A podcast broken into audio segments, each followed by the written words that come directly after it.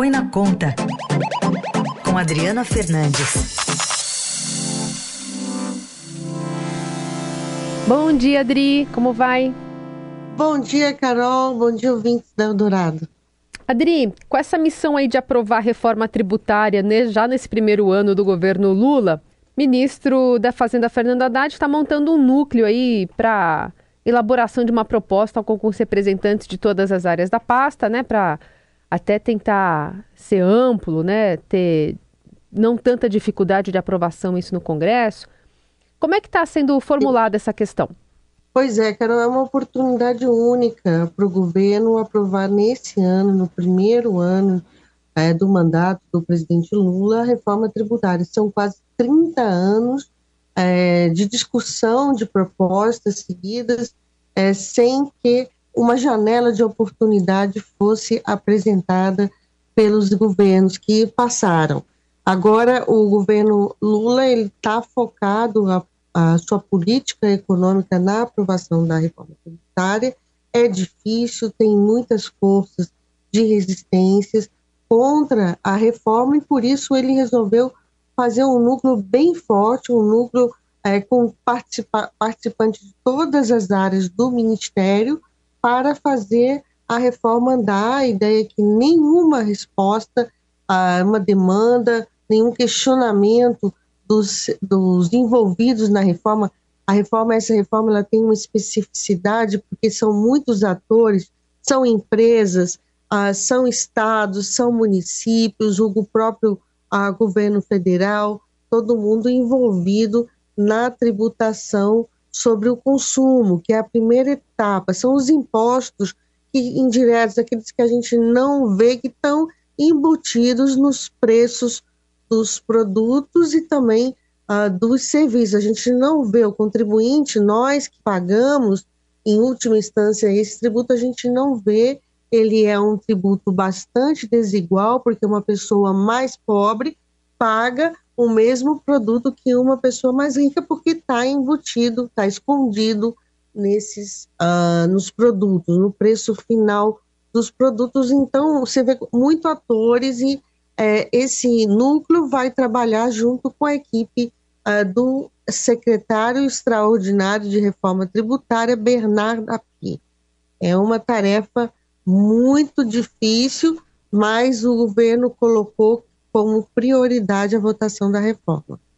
E espera fazer isso nesse primeiro ano, né? Porque, enfim, apesar de um Congresso que não é exatamente é, um, majoritariamente apoiando né, o governo, é, é, mais fácil aprovar isso num começo de mandato, não estrategicamente falando?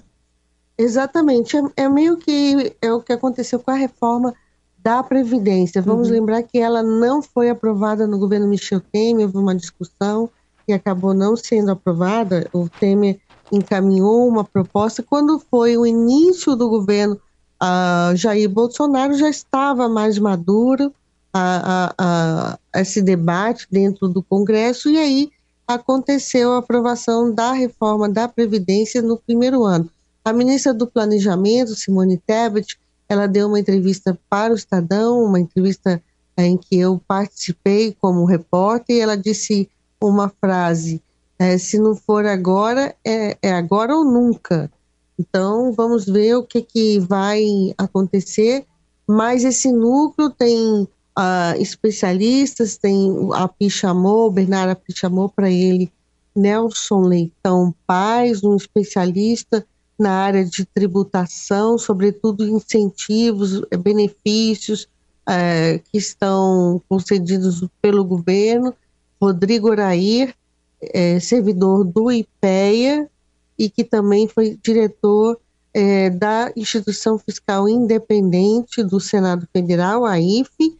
Eles estão nessa na equipe, mas mais do que nomes é que o núcleo, a formação desse núcleo, Carol, é, mostra a importância é, que a Haddad está tendo em aprovar a reforma tributária. O ministro hum. Paulo Guedes, o ministro da Economia Jair Bolsonaro, não colocou a reforma tributária como prioridade e, e ele tinha outras, outros temas que ele queria enfrentar depois da aprovação da Previdência e acabou que sem o apoio do governo federal a proposta não aprovou. Por isso que muita gente acha que agora há de fato uma vontade política para aprovar essa reforma, que já dá um ganho é, nessa batalha que será a aprovação dela no Congresso. E só para fechar esse assunto, Adri, esse, esse núcleo ele tem uma, um estofo para também ser aceito pela classe política, né? Para que essas ideias vão para frente no Congresso? Olha, Carol, tem um ponto assim, esse núcleo eles vão discutir a parte técnica, né? Uhum. Mas a negociação política são outros 500 aqui uhum. em Brasília. Vai defender muito, muito, muito do Palácio do Planalto, né? uhum. né? Dos negociadores do Palácio do Planalto e do próprio presidente Lula, se ele vai empenhar de fato o seu capital político para apresentar a reforma, para aprovar a reforma, os seus ministros que são responsáveis pela negociação política. Eu vou lembrar aqui que o presidente, uh, o presidente Lula e o próprio ministro da Fazenda, Fernando Haddad, eles têm outra tarefa, que é votar e aprovar, apresentar e aprovar um novo arcabouço fiscal que vai substituir o teto de gastos, a regra que limita o crescimento das despesas. Foi uma promessa de Haddad, porque os investidores do mercado financeiro muito é, ficaram muito é, nervosos, muito insatisfeitos com o aumento de gastos que foi contratado no final do ano passado, na aprovação da PEC da transição, para garantir que Lula e sua equipe tivessem é, mais recursos para enfrentar demandas que não estavam contempladas no orçamento, como o aumento do Bolsa Família. Então, é, são duas, duas, dois projetos, duas pautas importantes. A Haddad diz que dá para conciliar, mas vamos ver como que isso se faz. Lembro que também é a primeira etapa da reforma tributária. É, é, como eu falei, são primeiros impostos é, sobre o consumo. Eu vou citar é, são quais são. Eles são piscofins do lado federal, uhum. do lado estadual é o ICMS e do lado uh, dos municípios o ISS. Também é, há um, o IPI, ele, o governo quer acabar com o IPI, que é o Imposto sobre Produtos Industrializados, uhum. mas esse é um ponto sensível porque é, há resistências em acabar com, com esse tributo, ele seria embutido dentro de uh, um único, todos esses ficariam unidos, né, num único tributo ou em dois tributos, essa também é um federal e um nacional, essa também é uma discussão a técnica. Uhum. Mas é na política, Carol, que o negócio, que negócio tem sai. que andar. É. É, e possivelmente esse assunto deve entrar na pauta hoje, né, do, do presidente Lula, que vai se reunir com os governadores que estão chateados ainda com o ICMS. Então, é um assunto que está tá na pauta do dia, né? Com certeza. Os governadores eles estão pedindo a compensação das perdas, é um abacaxi danado para a equipe econômica. Com certeza, isso vai ter que ser administrado uh, foi parar no Supremo Tribunal Federal. É um tema, é uma, foi uma bola muito cantada, inclusive por aqui, por aqui nos nossos debates ao longo do ano pas, passado, né?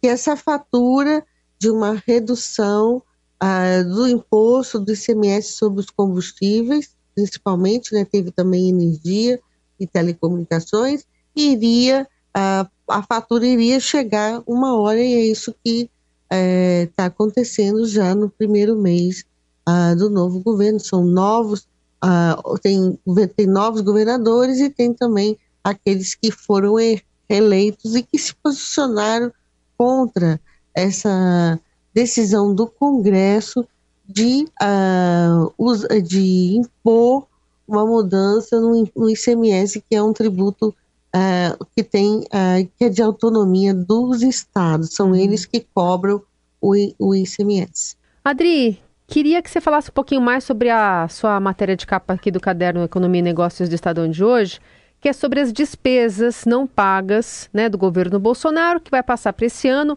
no valor de 255 bilhões de reais. Lendo aqui a reportagem, é, fica hum. claro que é uma prática de presidentes deixar né, pra, de um ano para outro, de uma gestão para outra, essas contas. O governo Lula, por exemplo, deixou 246 bilhões em valores corrigidos. Está falando de uma diferença de 8 bi e meio praticamente. Mas uhum. é sempre um problema, né? Deixar é para pagar um problema. Na verdade, todo ano é, tem uma. Você, o, tem esses. É, o nome no jargão orçamentário que se dá a isso são restos a pagar. São despesas que foram com, é, contratadas, né, empenhadas, é o termo orçamentário, e não foram pagas. Então, elas são transferidas de um ano para outro você vê que é um volume gigantesco, 255 bilhões de reais uh, deixados pelo governo Bolsonaro para o governo Tem, para o governo Lula. Isso acontece todo ano, né, de um ano para o outro. Só que ele vai, ele está aumentando. Isso atrapalha a gestão do orçamento, porque essas despesas que estão sendo transferidas, elas vão competir com as novas despesas, com as despesas do orçamento deste ano, porque o espaço fiscal é um só, né? Então, se você paga é, esses, se, se paga essas despesas transferidas, deixa de pagar as, os que tá, o que está previsto para 2023 e forma, vai formando essa bola de neve. Mas tem um problema também, é que ah, é, no caso desse ano, de 2022 para 2023, vamos lembrar que é, no final do ano, o governo, é, a, o Congresso aprovou essa PEC da transição e nela tinha um, um, uma, uma, flexibilização do teto de gastos, é, ou seja, não computar no teto um conjunto de 23 bilhões de reais. Por que, que o Congresso, por que, que Lula e o Congresso todo quis? Porque permitiu é, liberar as despesas para o orçamento secreto, abriu espaço para pagar essas, essas para contratar essas despesas do orçamento secreto. E aí, como faltavam poucos dias do final do ano, foram, isso foi, uh, foi, com, foi empenhado, mas não deu tempo de executar. Então, vai acontecer esse ano. Então, se tiver as consequências, é que uma má gestão do orçamento, como a gente está vendo, acontece. É por isso que a ministra do Planejamento, Simone Tebet, vai encabeçar uma reforma por dentro do orçamento. Né? Não, é, não é uma reforma das regras fiscais, é uma reforma da forma de fazer o orçamento, e eu considero que, há muito tempo, esse assunto essencial. Adriana Fernandes, obrigada por mais uma semana. Segunda você está de volta.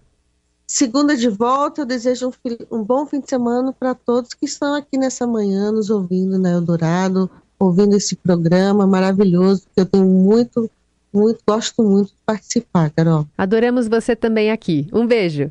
Um beijo.